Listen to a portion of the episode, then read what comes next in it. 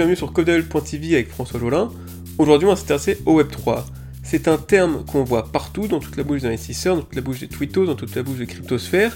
Mais à quoi sert le Web3 Et surtout, s'il y a un Web3, quel était le Web2 Étons-nous dans le Web2 Et quel était le Web1 Nous allons répondre à toutes ces questions dans cet épisode.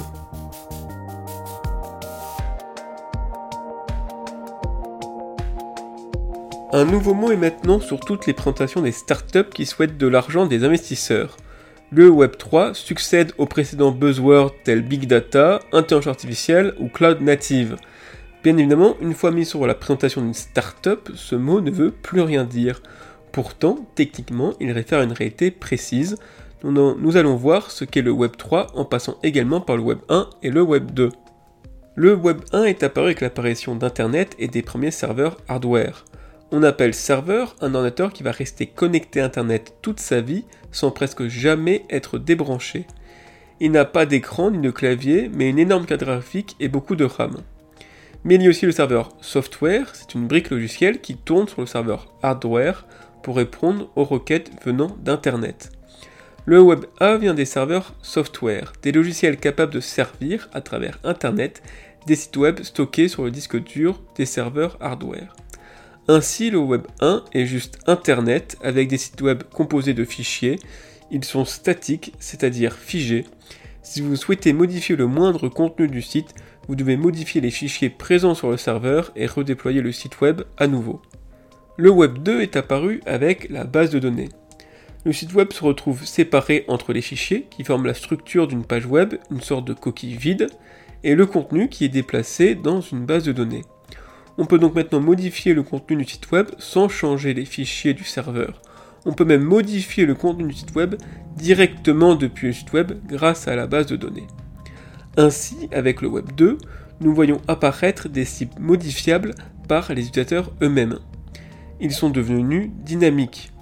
Les forums, les sites de presse, les blogs, Wikipédia, Facebook, YouTube sont tous regroupés dans le Web 2.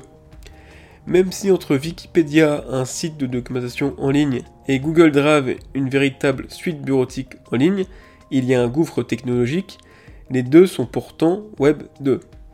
Car le serveur Wikipédia n'utilise que le contenu de la base de données Wikipédia, et car le serveur Google n'utilise que le contenu de la base de données de Google. Il s'agit d'une limitation des bases de données du Web 2. Elles sont stupides et malléables. Celui qui a accès à la base peut donc tout faire. La base d'un site web est donc accessible uniquement au serveur, qui va contrôler l'intégrité des données et les permissions utilisateurs. Les sites web fonctionnent donc en silo, chaque serveur héberge son site et accède à sa base de données. Aucun site web ne peut se greffer sur la base de données d'un autre site web au risque de corrompre les données. Et le Web3 est apparu avec la blockchain. Une blockchain est une base de données sécurisée et intelligente conçue pour stocker des actifs, c'est-à-dire des certificats, des actions, des monnaies ou tout autre token. Elle est sécurisée car personne ne peut la réécrire. On ne fait qu'ajouter des transactions, elle est immuable. Elle est également intelligente car elle gère l'intégrité des données et les permissions utilisateurs par elle-même. Contrairement aux bases de données Web 2, la blockchain peut donc être utilisée par de nombreux sites web car aucun site ne peut la corrompre. Une blockchain fait donc office de base de données partagée à l'ensemble d'Internet.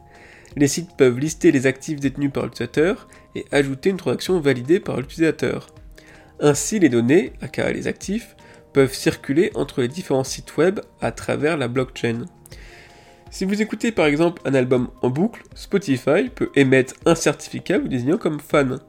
Ce certificat peut permettre d'accéder à la billetterie avant tout le monde pour acheter une place de concert de votre groupe. Si vous achetez une guitare, le fabricant peut enregistrer votre achat sur la blockchain. Des chaînes YouTube privées peuvent ainsi devenir accessibles pour visionner des cours de guitare. Dans un jeu vidéo, on peut imaginer l'éditeur qui va pouvoir enregistrer votre avancement sur la blockchain. La fin du jeu peut vous donner accès à des salons Discord pour parler entre joueurs. Tous ces cas d'usage sont possibles en Web3 grâce à la blockchain, mais impossibles avec l'Internet en silo du Web 2.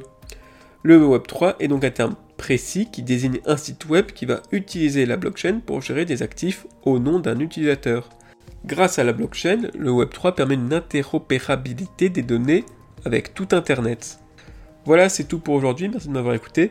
J'espère vous retrouver très prochainement pour un nouveau podcast. À bientôt